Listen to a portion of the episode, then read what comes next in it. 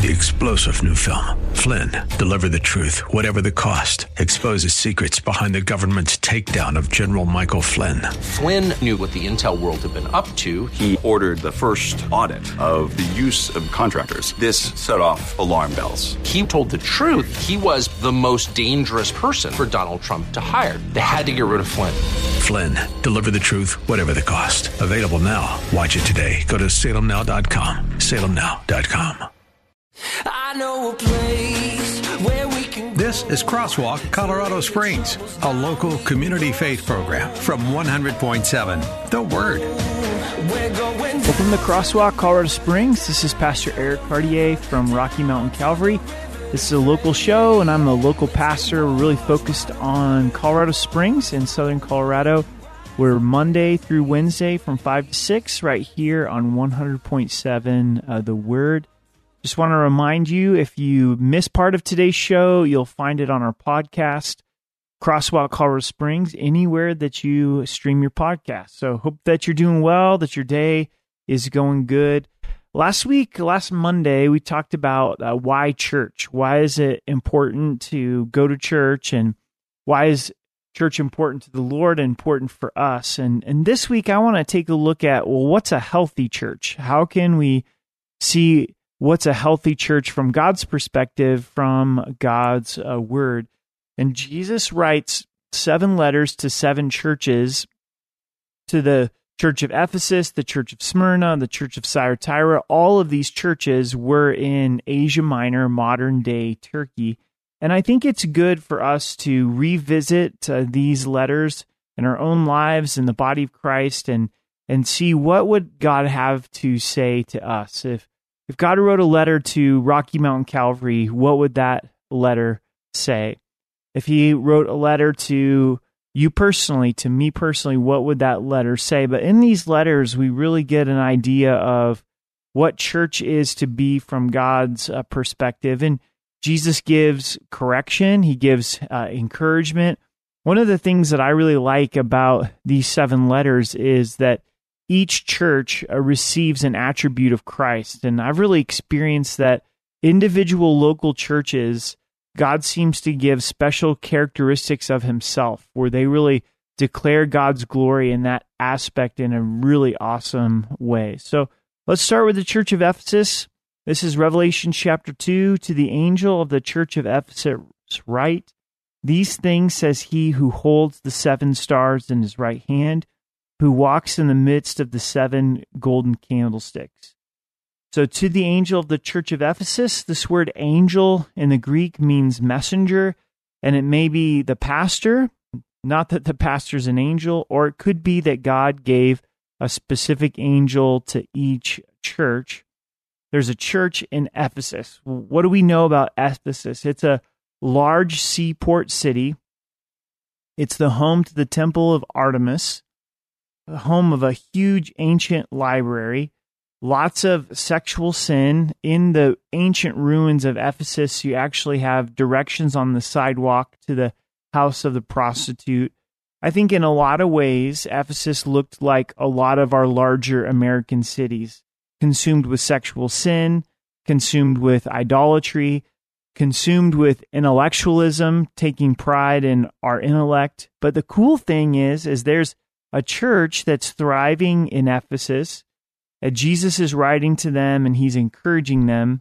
And Jesus tells us that he holds the seven stars in his right hand. The, the stars are the angels. We know that from the end of chapter one. So he's holding the angels, the messenger in his hands, and he's in the midst of the golden candlestick.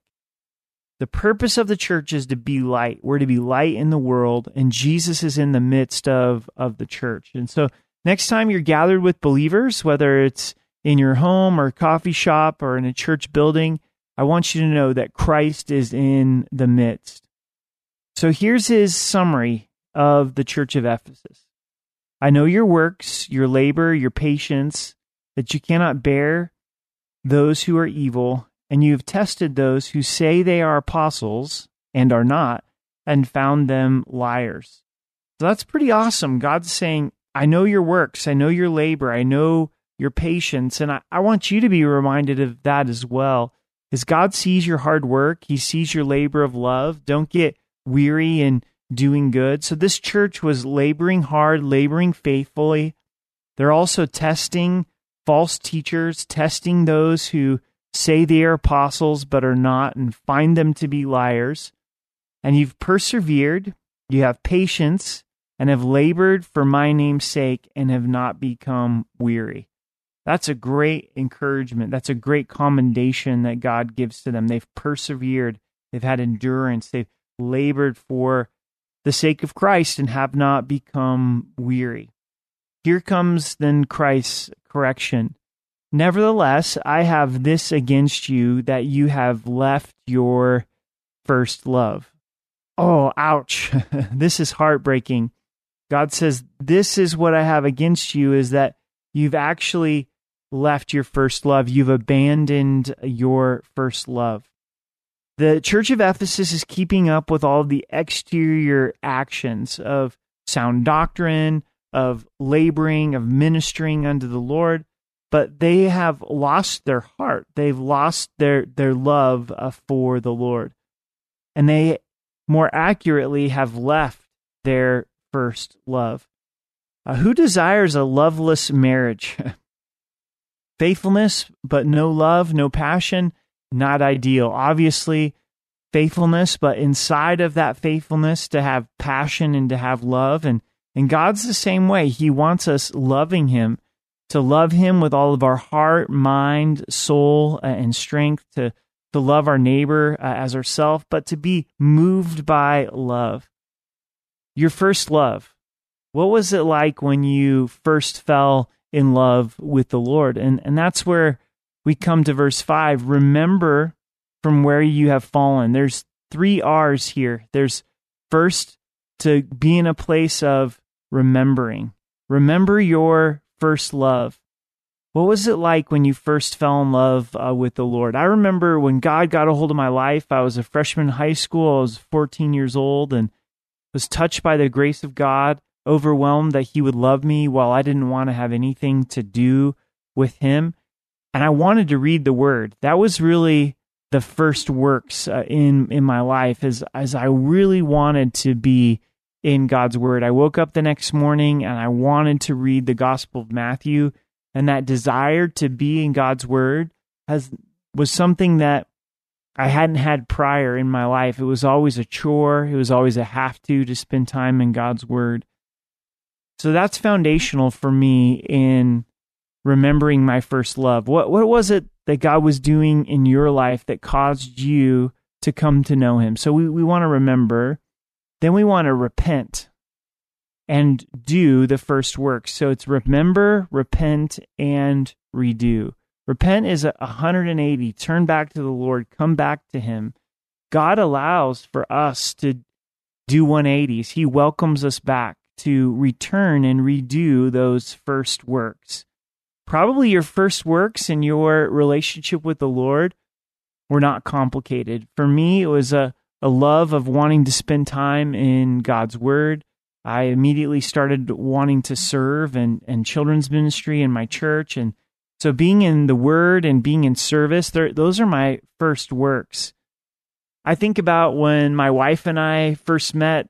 This September, we'll celebrate our twenty-third wedding anniversary. And this dates us a little bit, but we both had cell phones, but you couldn't call long distance on your cell phone. So I had a calling card and call from a landline in my apartment and call to Amber, who was living in Glenwood Springs and going to Colorado Mountain College. We would talk, talk, talk, talk, talk, talk, talk, talk on the phone. And then that calling card would run out of minutes. I'd say, hang on, I'm going to fill up the card and call you back. And I'd have to call the number on the back of the card. And then with my debit card, go ahead and put more minutes on it and call Amber back. But that were the those were the first works of us falling in love with each other. And what's that with the Lord? And God doesn't want a, a loveless church. He wants us to go back to that place of our first love uh, with Him. So today we're talking about a healthy church. Uh, one of the marks of a healthy church from Revelation chapter two is that we would be in love with Christ. It seems to make sense, but we can be faithful on the exterior, but lose that love uh, for Christ. So that touches a chord today. I just encourage you, return to your first love. We're going to head to a break here in just a few seconds, but stay with us. Today we're going to be diving deep into this important question of what's a healthy church. You're listening to Crosswalk Colorado Springs on one hundred point seven The Word.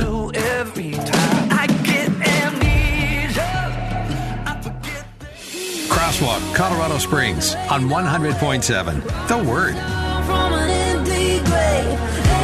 Welcome back to Crosswalk Colorado Springs. This is Pastor Eric Cartier from Rocky Mountain Calvary. Thanks so much for joining me today. Today I'm looking at what is a healthy a church. Revelations two and three are personal letters from Jesus to seven churches, and I think they really speak to our hearts and lives as well of what does it mean to be the church of God. What are the encouragements that God would have for us, but also what are the corrections that he would give to us? We're looking at the Church of Ephesus, and the Church of Ephesus has an awesome resume. They're loving the Lord, they're being faithful, they're being in a place where they're testing false doctrine, false apostles, and finding them to be liars. But there's something there for Christ that he sees, and they've left their first love. They have this exterior love for the Lord, but they've lost their, their passion for the Lord. And this is where we pick up in verse five. It says, "Or else I will come to you quickly and remove your lampstand from its place unless you repent." This seems kind of severe. Jesus is looking at this church who has exterior faithfulness, and he says, I'm going to close you down if you don't return to your first love. And this shows the importance of love to the Lord. He doesn't want a loveless uh, church, even though they're being faithful on these exterior things. God has a way of closing churches or limiting their influence. Our influence is an overflow of our love for Jesus. If we lose our love for Jesus, we lose everything.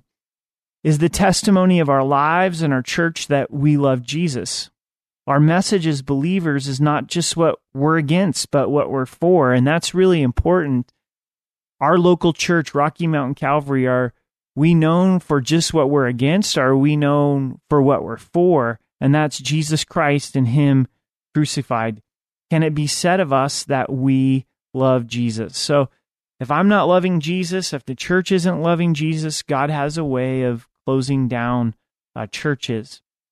Here's another encouragement that's given, "But this you have, that you hate the deeds of the Nicolaitans, which I also hate." So God hates these deeds of the Nicolaitans. These were false teachers. Nicolaitans, Nikos means conquest, laity means people of the church.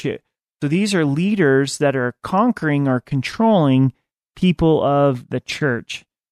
Pastors, leaders, we're to be servant leaders, and we're to be helpers of people's joy. We're not to have dominion uh, over their, their faith, dominion over people's lives. And so those leaders that come in in an abusive way to take control of God's people, God hates that, and so did the Church of Ephesus. They're standing up uh, against that. Now here in verse seven, I think, is a really important mark or understanding of a healthy church, and it's, "He who has an ear, let him hear what the Spirit says to the churches." So just because we have a physical ear doesn't mean that we are listening spiritually uh, to God. And this is the case oftentimes in our human relationships. Someone's talking to us, but we're not listening, we're distracted, we're thinking about someone else, something else, we're thinking about our phone. So the Spirit is speaking. That's what's powerful about this verse, what the Spirit says to the churches. So the Spirit is speaking. The question is, am I listening? In Matthew thirteen, verse nine, it says, "Whoever has an ear, let him hear." So Jesus used this phrase as well. It's time to get out the spiritual earwax. So a really important distinction of a healthy believer, a healthy church, is, am I listening? Am I being still and knowing that he is God? Then we have an encouragement to Him who overcomes, I will give to eat from the tree of life, which is in the midst of the paradise of God. How do we overcome? First John five five tells us, who is it that overcomes the world? Only the one who believes that Jesus is the Son of God. So we overcome by believing that Jesus is the Son of God. How do we know that we're going to be welcomed to the tree of life in the midst of the paradise of God? If we continue to trust in Jesus, if we continue to trust in his death, his burial, and resurrection. I always get concerned in talking with someone that says, you know, I believed in Jesus twenty years ago, that he was my Savior, that he died for my sins and rose again, but I don't believe that anymore. I've walked away from my faith. I've deconstructed my faith. I don't believe in God. I don't believe Jesus is my Savior. That's a scary place to be in, because we overcome by continuing to abide in the gospel. Man, that's going to be awesome to be at the Tree of Life. Let's meet up at the Tree of Life. Tree of Life is eternal life. It's fellowship with God that was broken through the tree of the knowledge of good and evil. So it's our relationship with God restored at the tree of Calvary. So you've got these three trees in the Bible. You've got the tree of the knowledge of good and evil, where sin entered into our lives and the world. You've got the tree of Calvary, which then allows us to go to the tree of life to be restored with the Lord. Well, let's look at the church of Smyrna. It's the second letter to the second church. And to the angel of the church in Smyrna write, these things says the first and the last, who was dead and came to life. Smyrna was a large and wealthy city, thirty-five miles north of Ephesus. Like Ephesus, it was a seaport. In contrast to Ephesus, it is still a large seaport today, a large city there in Turkey, where Ephesus is now deserted ruins. Smyrna means myrrh. Smyrna, experiencing the bitterness of suffering, became a sweet perfume to the Lord like myrrh.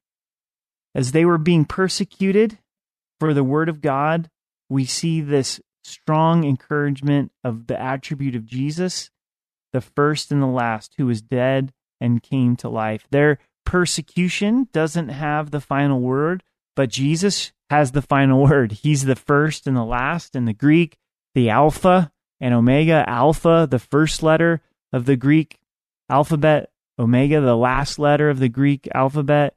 He died and rose again. He's conquered the grave. I know your works. God sees the works of the church of Smyrna. He sees your works. That's something to keep in mind. He also knows their tribulation and their poverty, but you are rich. So they're being crushed. They're they're going through tribulation. They're in poverty. There's a lack of finances, a lack of food. But notice it says, but you are rich.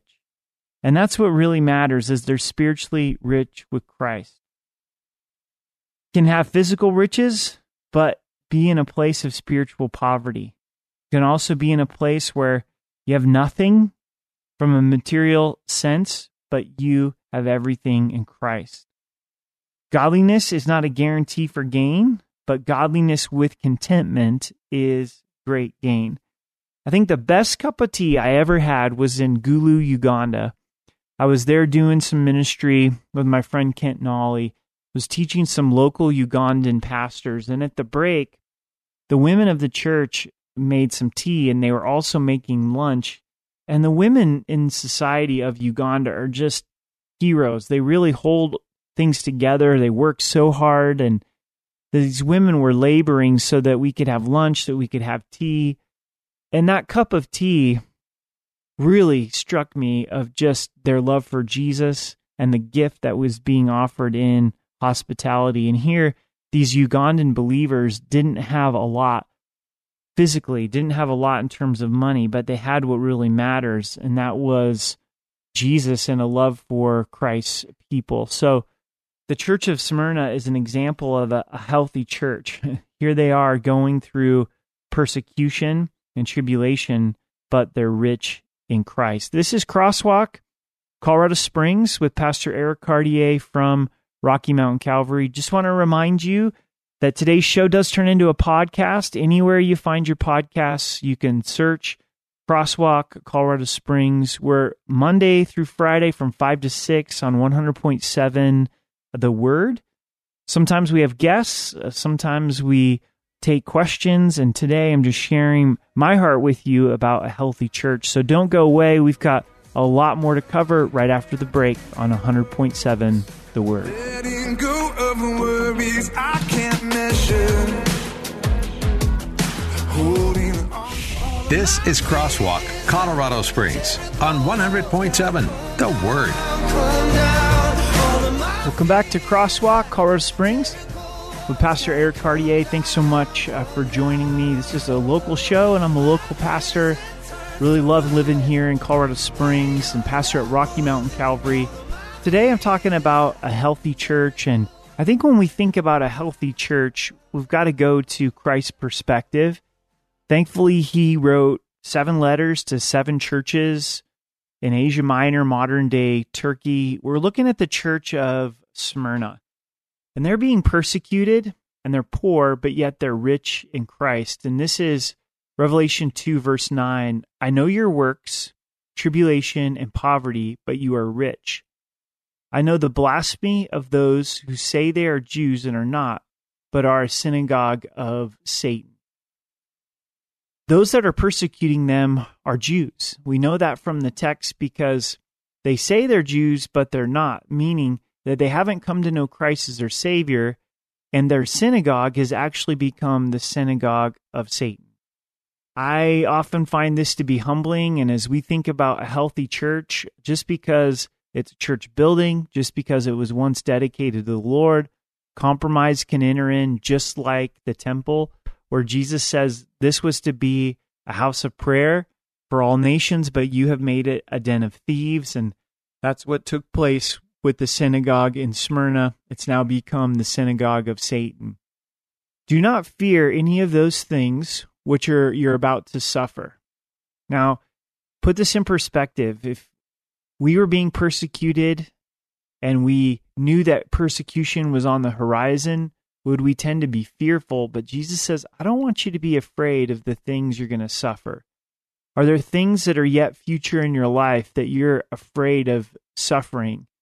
Is choose to put that in God's hands. And indeed, the devil is about to throw some of you into prison that you may be tested, and you will have tribulation ten days. Be faithful unto the end, and I will give you the crown of life. So Jesus is preparing them for the suffering that lays ahead of them, but he encourages them and says, hey, you're going to be tested, but this is temporary, and you continue to be faithful, and I will give you the crown of life. Again, this exhortation to listen.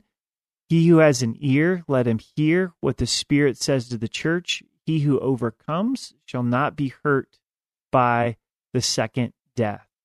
Each of these churches received the exhortation, he that has an ear, let him hear what the Spirit says to uh, the churches. Let's keep going in Revelation chapter two as we look at what is a healthy church, as we get to the church of Pergamos and Thyatira. And with these two churches, we see that doctrine really matters. Teaching and instruction really matters. Doctrine specifically is what we believe about God and how he would have us live our lives. We see this play out in the church of Pergamos and Thyatira. What they le- believed about God and how he wants them to live their lives was an error. Error in belief leads to error in behavior. Did you catch that? Error in belief leads to error in behavior. What forms have we erred in our belief about God, and how has that affected how we live our lives? Jesus said in John eight thirty-two, "And you shall know the truth, and the truth will make you free." It's the truth of God that allows us to have sound doctrine. And to the angel of the church in Pergamos write, "These things says he who has the sharp two-edged sword." The attribute that is given to the church of Pergamos about Jesus is sharper than a two-edged sword, coming with piercing words, with truth and love. I think of Hebrews four twelve that tells us that the word of God is sharper than a two-edged sword. Pergamos is about twenty miles inland from Smyrna. Like Ephesus and Smyrna, it was a wealthy city, but it was wicked. People given over to pagan cults and worship of false gods, Dionysus, Zeus, Athena. Pergamos was famous for its university with a library of about two hundred thousand volumes. So that's that's a significant library there. So this is the church in which Jesus is writing to. I know your works and where you dwell, where Satan's throne is. Jesus says, I know the adversity you're going through, and you hold fast to my name and didn't deny my faith, even in the days in which Antipas was my faithful martyr, who was killed among you where Satan dwells. Satan means adversary, and he's coming against this church, but this church has held fast in the midst of darkness and persecution. Antipas was apparently martyred there where Satan dwells. So this is the encouragement that Jesus gives. But now here is the correction. But I have a few things against you, because you have there those who hold the doctrine of Balaam, who taught Balak to put a stumbling block before the children of Israel, to eat things sacrificed to idols, and to commit sexual immorality. Balaam was hired to curse Israel. God turned his cursing into a blessing, but after that is all done, Balak encourages Moab to send in women to the men of Israel, knowing that the men of Israel would not stand against sexual sin, and sexual sin led to idolatry, which then destroyed the children of Israel. So there's those that are teaching in the church that they are mixing in sexual immorality into the teaching of God. And I don't think this could be any more relevant as we talk about what makes for a healthy church in twenty twenty-three is there's many in the name of God that are teaching sexual sin, that it really doesn't matter if you're faithful to your spouse uh, or not. It really doesn't matter if you live uh, together, not taking a stand on pornography, not taking a stand on biblical sexuality, that marriage is between a man and a woman, committed in the side of the commitment of, of marriage. Saying that God is a proponent of homosexual marriage, that God is a proponent of gender transition, of men choosing to be women, women choosing to be men. So I think this is really important as you think about a healthy church is, do they hold to God's word with sexuality? But also to be challenged in our own lives, are we living inside of God's design for sexuality? Have we adopted this liberal view that God's okay with however I live my life sexually? Remember that God loves us, and that's why he's given us a plan for our sexuality. Thus, you also have those who hold the doctrine of the Nicolaitans, which I hate. They're allowing this. This is people conquering people in the name of God. They're overemphasizing man, man taking control of the church. Repent, or else I will come to you quickly and will fight against them with the sword of my mouth. Repent is used five of the seven churches. He encourages them to repent. And what I love about this is Jesus is staying committed uh, to uh, these churches, even though they're not in the place that they should be. And there's this challenge, he who has an ear, let him hear what the Spirit says to the churches. To him who overcomes, I will give some of the hidden manna to eat. I'll give him a white stone, and on that stone a new name written, which no one knows except him who receives it. And then we'll look at the church of Thyatira. So the church of Pergamos has gotten themselves in a place where their teaching is off when it comes to biblical sexuality, and saying that God blesses things that he condemns in uh, his word. So we want to hold to God's word when it comes to biblical sexuality, knowing that he's got the best plan for us. Hey, this is Pastor Eric from Rocky Mountain Calvary. This is a local show focused on Colorado Springs in southern Colorado. Thanks so much uh, for listening. We've got a few different formats on Crosswalk. One is we have interviews, and then a lot of times we're open for questions and open for your texts. Uh, today we're looking at what's a healthy church, from Jesus' letters to the seven churches. So stay with me. We're going to look at the church of Thyatira when we come back on one hundred point seven The Word. I don't want, can miss the moments right before my eyes. Crosswalk Colorado Springs on one hundred point seven The Word. Good God Almighty. Welcome back to Crosswalk Colorado Springs. This is Pastor Eric Cartier. Today, talking about a really important subject, and that is, what is a healthy church? Hopefully your drive home's going good, traffic's not uh, too bad, or you're already home for the evening. I think for us to really be able to tell what's a healthy church, we've got to go to God's Word. Jesus writes seven letters to seven churches, Revelations two and three. Encourage you to study it for yourself. This is Revelations two, verse eighteen, to the church of Thyatira. And to the angel of the church in Thyatira write, these things says the Son of God, who has eyes like a flame of fire and his feet like fine brass. Each church gets an attribute of Jesus, a specific attribute assigned to them. Thyatira, modern-day Turkey, twenty miles southeast of Pergamos. It's at a junction of three major roads leading to Pergamos, Sardis, and Smyrna. So a lot of people would travel through. Thyatira was known for their dyes to make wool. This was a small town. We see the smallest town receiving the biggest letter. The attribute that's given to them is eyes of the flame of fire. God sees exactly where they're at. Feet as refined in fine, feet like fine brass speaks of Jesus walking with us through the fiery trials of life. Well, first, the six encouragements. I know your works, love, service, faith, and your patience. And as for your works, the last are more th- than the first. And so this is interesting, is they're maintaining good works in the midst of compromise. And sometimes that makes compromise even the more deceptive in our lives, because there's this part of our life that we're obedient, but yet there's this other part of our life where we're walking in disobedience. Here's God's correction.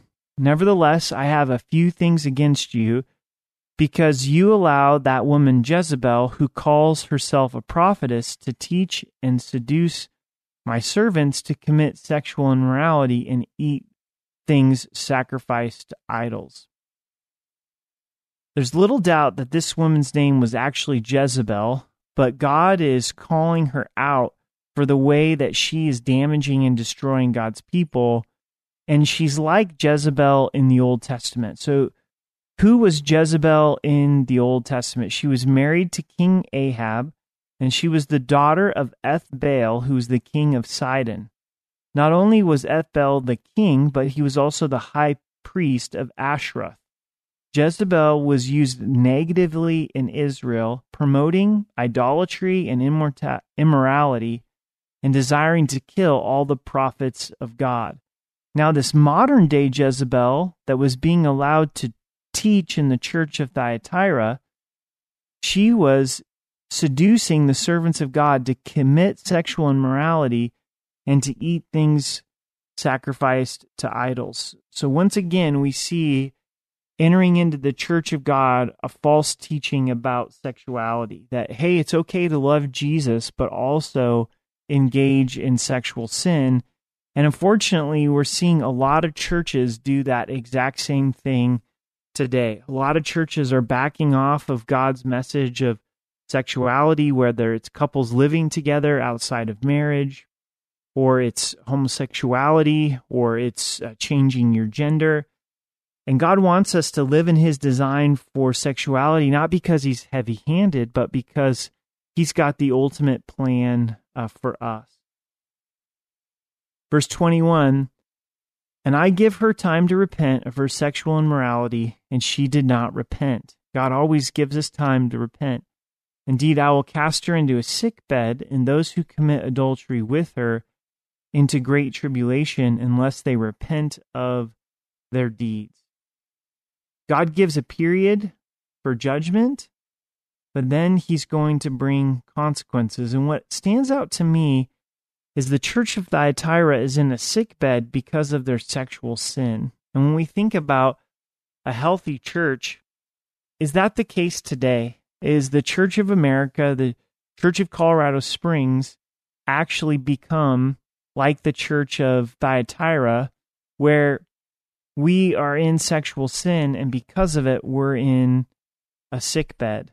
And so God calls us out of that place, calls us out of sexual sin to repent, to turn away from what God has called sin and into his design. I just want to share my heart with you for just a second, is if you find yourself as a believer and you're listening to this broadcast, I don't think it's a coincidence, and you're walking in rebellion to God's design. Maybe you're in a adultery, maybe you're in pornography, maybe you're living with your boyfriend or your girlfriend, maybe you're living in a homosexual relationship.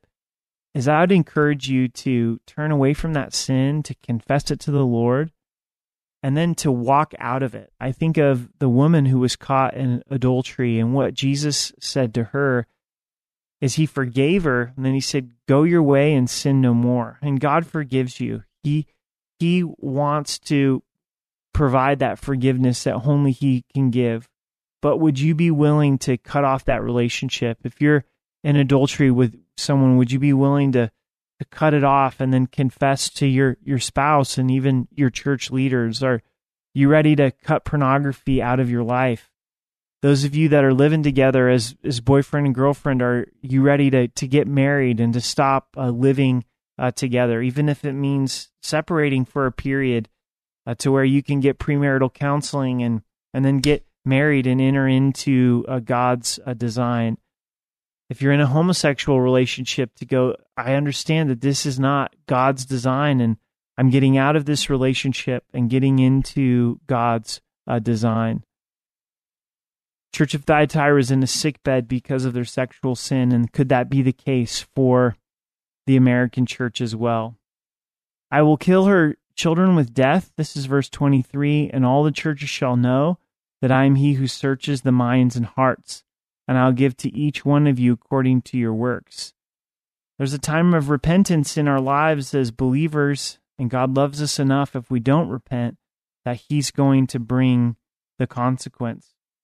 Now to you I say, and to the rest of Thyatira, as many as do not have this doctrine, who have not known the depths of Satan, as they say, I will put on you You no other burden, but hold fast what you have till I come. Don't compromise. Hold fast to Jesus is coming, is the, the message there. And he who overcomes and keeps my works until the end, to him I will give power over the nations. So this promise of walking in faithfulness, trusting Christ, that God is going to give power over uh, the nations. He shall rule them with a rod of iron. They shall be dashed to pieces like the potter's vessel, as I also have received from my Father. Jesus is going to rule over the nations in his second coming. We see this in Psalms two, uh, verse nine, and we're going to rule and reign with Christ. And so this is quite a motivation for faithfulness. I'll give him the morning star. This is the star before sunrise. It's offered the reward of himself. Jesus is the the morning star, and he's offering himself as a reward. So he who has an ear, let him hear what he says to uh, the churches. Belief leads to behavior. We can't accept the doctrine of Balaam. We can't listen to the prophet of Jezebel. God does clearly care about sexual integrity, so now's the time for uh, repentance. Hey, join me next Monday, because I'm going to take a look at Revelations three. It's going to be part two of what is a, a healthy uh, church. And as you go through this, it's important for each of us to just ask this question: what would the Holy Spirit say to me? It's easy to look at this and go, oh, this is really good for someone else. But the Spirit is speaking, and what is the Spirit speaking to you? You know, as we end this show, what is God saying to you? And am I stopping to listen to what the Lord would speak to me? Thanks for joining me on Crosswalk Colorado Springs. This is Pastor Eric Cartier from Rocky Mountain Calvary. I hope that you have a great night, that you know that the Lord loves you, that this has been a blessing to you. So until next time, good night.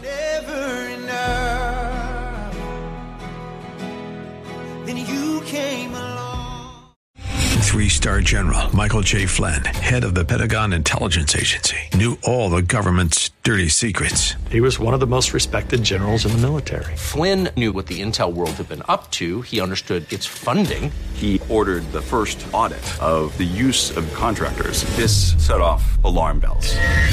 The explosive new documentary, Flynn, Deliver the Truth, Whatever the Cost, and covers the facts behind this scandal. Flynn told the truth. He was the most dangerous person for Donald Trump to hire. I find out the worst enemy that I'm going to face in my life is right here in America. They took my assessment and they wanted me to change it. And I was like, I'm not changing it. They had to get rid of Flynn. With in-depth interviews, archival footage, and never-before-seen personal records of the man behind the headlines. I just felt like I was drowning. Flynn, Deliver the Truth, Whatever the Cost. Available now. Watch it today. Go to Salem Now dot com. Salem Now dot com.